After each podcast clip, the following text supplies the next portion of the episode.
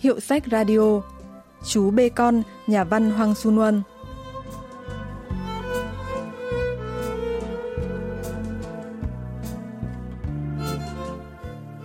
Các bạn đang theo dõi loạt truyện đặc biệt của tháng 5 với chủ đề Người bạn trong truyện thiếu nhi. Tuần này, chúng ta sẽ cùng tìm hiểu tác phẩm Chú Bê Con xuất bản năm 1961 của nhà văn Hoàng Xuân Huân. Chuyện được viết dựa theo bài văn của một cậu bé học tại một trường tiểu học ở quê, tường thuật lại những chuyện xảy ra với chính bạn của cậu vào quãng thời gian phải đi sơ tán trong chiến tranh Triều Tiên 1950-1953. Chuyện xoay quanh tình bạn giữa cậu học sinh tiểu học Dory và chú bê con. Nhà cậu mua chú bê này vào kỳ nghỉ mùa đông khi cậu chuẩn bị lên lớp 3.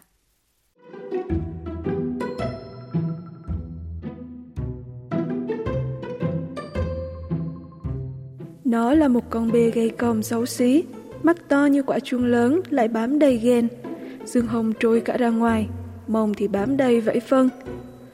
Làm sao lại có con bê thế này cơ chứ? Tôi đi vừa thất vọng vừa bực bội, vì thấy con bê mà bố cất công dành dụm tiền bạc suốt mấy năm trời mua về, lại trông còi cọc, ốm yếu đến vậy. Nhưng sau một tháng cho ăn vỏ đậu, cỏ và rơm thái nhỏ, mỗi bữa lại bỏ thêm nắm đỗ, thì chú bê đã dần có da có thịt.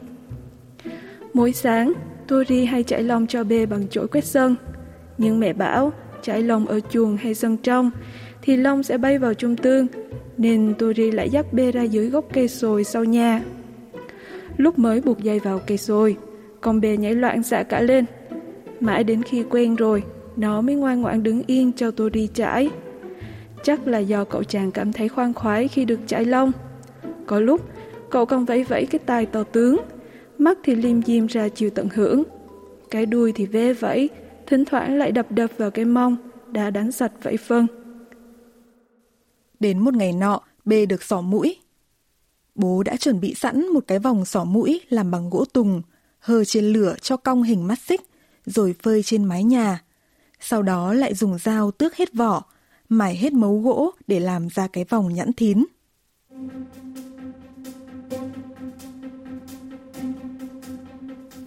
Bố và chú hàng xóm đưa bê đến nhà kho, buộc chặt phần hông và cổ bê vào mái đòn. Chú hàng xóm lấy ngón cái và ngón trỏ nắm lấy mũi bê. Nó chỉ biết chớp chớp đôi mắt to, chứ không thể lắc đầu. Bố lấy cái dùi sắc xuyên qua mũi bê. Đến đó thì tôi đi không dám nhìn nữa, quay đầu bước đi. Cậu nghe tiếng bê kêu, bê, bê, bê, như bị nghịch mũi. Thấy có vẻ như đã xỏ vòng quyên mũi xong, tôi đi trở lại thì thấy mũi bê chảy máu ròng ròng. Mắt bê cũng ẩn ẩn nước. Nó cũng khóc giống người nhỉ. Trở về nhà, tôi đi lấy lá xôi lau hết máu mũi cho bê. Bê vẫn còn hoảng nên dương tròng trắng mắt trừng trừng, đầu thiệt lắc quay quậy. Này, tao đang làm cho mày thoải mái hơn, sao mà mày lại thế? Tối đó, tôi đi lén bố mẹ bó thêm vài nắm đậu vào đống rơm cho bê ăn. Xuân đến, cỏ mọc xanh gì cả quả đồi, đồ đi dắt bê lên đê gặm cỏ. Trên đường về, cậu còn rẽ xuống con sông dưới chân đê cho bê uống nước. Một ngày nọ, khi đang đi từ dưới sông lên bờ, bê chạy phía trước, kéo căng dây buộc. Đồ đi sợ chỗ sỏ mũi của bê bị đau nên thả dây ra. Bê lại phóng như bay về nhà một mình. Thế là từ đó, sau khi cho bê uống nước dưới sông xong, Dory lại tháo dây cương rồi vắt chân lên cổ chạy thi với bê xem ai về nhà nhanh hơn.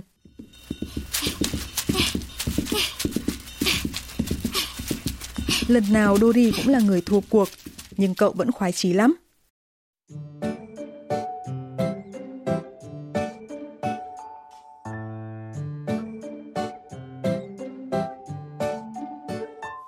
Có hôm, bê gặm ngũ cốc thừa ở ruộng gần đê. Dory liền giả vờ tát vào má bê rồi mắng.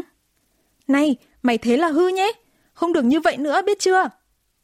Về sau, bê vẫn lén Dory ăn vụng ngũ cốc ở ruộng. Dory lại giả vờ tát má và mắng bê. Một thời gian sau thì bê không ăn vụng nữa.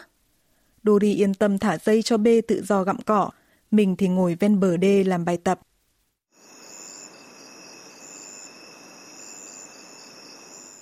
Có lúc Dory còn ngủ quên, mãi đến khi mơ màng thấy cổ lành lạnh.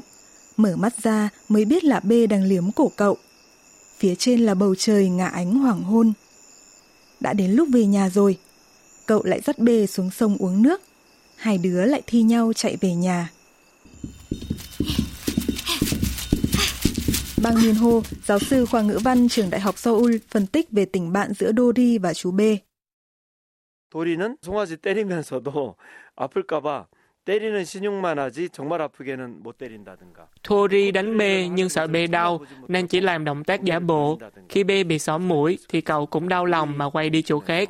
Có thể thấy Tori là cậu bé rất tốt bụng và có tấm lòng nhân ái.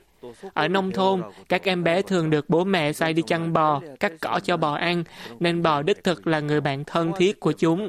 Đó là nét phong cảnh thôn quê điển hình của xã hội nông thôn Hàn Quốc xưa. Trẻ em và chú B quán quyết với nhau từ nhỏ, nương tựa, yêu thương nhau và cùng lớn lên. Khung cảnh này đã lột tả đầy sinh động và trong trẻo chất cổ tích trong chuyện. 정을 기피해서 이렇게 성장해 가는 그런 아름다운 풍경이 정말 이 동화에 아주 잘 나타나 있다고 할 수 있습니다. Cuộc sống cứ thế yên ả trôi đi cho đến khi chiến tranh Triều Tiên xảy ra.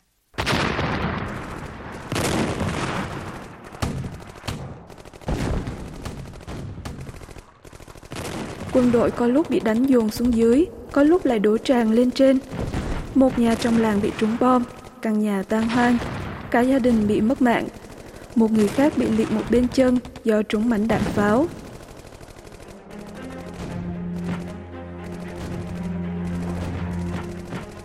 Quân đội mỗi khi tràn qua làng lại vơ vét hết lương thực, gà, chó, lợn và kéo cả bò mang đi. Lính cũng đến nhà Tori, định kéo bê đi, nhưng Tori ôm chặt cổ bê, nhất quyết không chịu thả. Cả bê và Tori bị kéo lê một đoạn, người lính còn giơ súng dọa, nhưng Tori vẫn ôm chặt lấy cổ bê. Người lính kêu trời, cái thằng dài như đĩa, rồi bỏ đi. Nhà phê bình văn học Chon Soyoung bình luận về chi tiết Dori bảo vệ chú bê con. 작중에서 도리와 송아지는 어른들은 모르는 자기들만의 아주 특별한 교감을 나누는데 Chuyện miêu tả tình bạn giữa Dory và chú B vừa giản dị vừa ấm áp. Giữa hai người bạn này có một sợi dây kết nối đặc biệt mà cả người lớn cũng không thể hiểu. Thật đáng tiếc là trẻ em đã trở thành nạn nhân trong cuộc chiến của người lớn. Chiến tranh cướp đi sinh mạng con người, giữ lưới mạng mình đã khó, nhưng Dory lại không sợ uy hiểm mà ra sức bảo vệ người bạn nhỏ. Hình ảnh vừa khiến ta sốt xa lại vừa cảm phục. Một trong những chủ đề mà nhà văn Hoàng Xuân hay gửi gắm trong chuyện của mình là những sinh mệnh trên trái đất này. Nếu con người biết quan tâm, trân trọng không chỉ đồng loại mà cả những thực thể sống xung quanh nữa, thì xã hội loài người sẽ tốt đẹp hơn biết bao. Lý tưởng này đã nảy nở và thành hình trong chiến tranh và được gửi gắm qua hình ảnh một cậu bé vô cùng tốt bụng và dũng cảm. 그런 생각들이 자리를 잡았고 그것이 이 용기 있는 아이의 모습을 통해서 드러난 것입니다.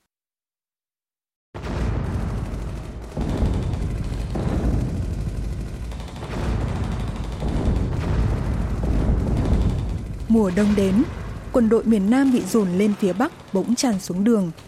Về sau còn có tin quân Trung Quốc đang tràn vào như mây. Trên thực tế, ở phía Bắc đã nghe thấy tiếng pháo nổ như sấm. Chuyện bị lấy mất gia súc, lương thực không đáng sợ bằng việc mất nhà, mất mạng. Người trong làng bắt đầu dục dịch đi lánh nạn. Nhà Dori cũng sửa soạn hành lý. Mình sẽ mang cả bê theo chứ ạ? Không được, băng trên sông mỏng lắm. Người còn chưa biết có đi qua nổi không, chứ nói gì đến bò. Dori cũng nghe chuyện có nhà trải đất, trải cho lên băng cho bò đỡ bị trơn. Nhưng băng mỏng nên chỉ người mới có thể qua sông. Chẳng còn cách nào khác, tôi đi cho bê ăn một bữa no, trộn thật nhiều đậu vào cỏ khô. Cậu đưa bê ra gốc rồi chải lông thật mượt, rồi buộc bê vào chuồng. Cậu lại ôm cho bê thêm mấy ôm vỏ đậu, đổ đầy nước vào máng. Còn có làm thế thì cũng vô ích thôi. Vỏ đậu dẫm lên là không ăn được nữa. Nước bị đông lại cũng hết cái uống. Tôi đi chợt nhớ ra chuyện gì, liền chạy vào phòng, xé bì cuốn tập rồi chấm nước bọt vào bút chì, viết một dòng thật to ngay giữa tờ bìa sau.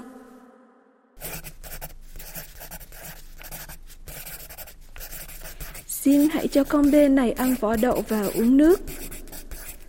Quân đội vào là họ bắt ăn thịt ngay chứ. Tori lại chấm nước bọt vào bút chì, và viết thêm một dòng to hơn lúc nãy. Cháu xin các chú lính hãy giúp cho ạ. À. Thế rồi cậu buộc cổ sáng vòng quanh cổ bê. Bố vác những hành lý lớn, mẹ thì đội đồ lên đầu. Tôi đi cũng vác một túi hành lý trên lưng. Cả nhà lên đường. Trước khi ra khỏi nhà, tôi đi quay về phía bê mà nói. Tao sẽ quay lại đón mày nha. Men theo triển đê, cả nhà đến dòng sông băng. Dory đặt thử chân xuống. Bố dặn càng ra giữa sông thì băng càng mỏng, nên phải bước thật nhẹ. Dori cứ ước giá băng đóng thành lớp dày để có thể mang bê theo cùng. Đi được nửa sông thì bất giác Tori quay đầu nhìn về nhà cũ.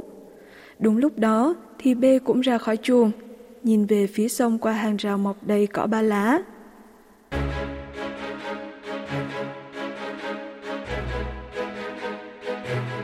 Trong phút chốc, con bê quẩn lên, nó dẫm lên hàng rào rồi chạy như bay. Dây buộc đã bị đứt.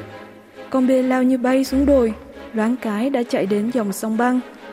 Trên sông có phủ tro và đất, nhưng cứ chạy vậy rồi ngã thì sao? Tori lo lắng, đi ngược lại về phía chú bê đang chạy đến. Sau lưng, bố mẹ liên tục gọi. Tori ơi! Tori. Nhưng cậu không nghe thấy gì hết. Gương mặt nở nụ cười hân hoan. Một chút nữa thôi, cố thêm chút nữa là lại gặp được bê rồi.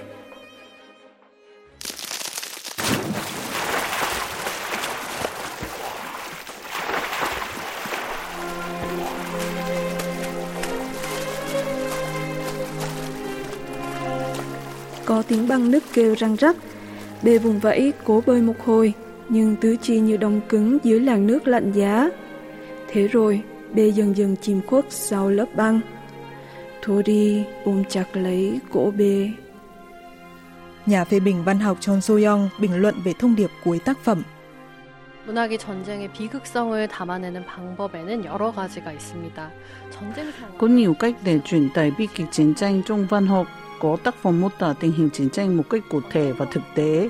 Tuy nhiên, truyện ngắn này chỉ đề cập đến chiến tranh qua những lời giải thích rất ngắn gọn. Thay vào đó, tác giả tập trung miêu tả con người lương thiện, trẻ em, động vật, những đối tượng chẳng hề liên quan đến chiến tranh. Thủ pháp này khiến độc giả vừa đồng cảm với tình bạn chân thành, vừa trinh nghiệm được bi kịch chiến tranh một cách chân thực, cụ thể nhất. Nói cách khác, dù không phải ở thời điểm chiến tranh Triều Tiên, nhưng độc giả ở thời đại nào khi đọc tác phẩm cũng bị kích thích về mặt cảm xúc. Qua đây, nhà văn muốn nhấn mạnh rằng nỗi đau chiến tranh không phải phai nhạt dù thời gian có trôi qua bao lâu. 시간이 아무리 지나도 퇴색되지 않는다는 것을 강조해서 보여주고 있습니다.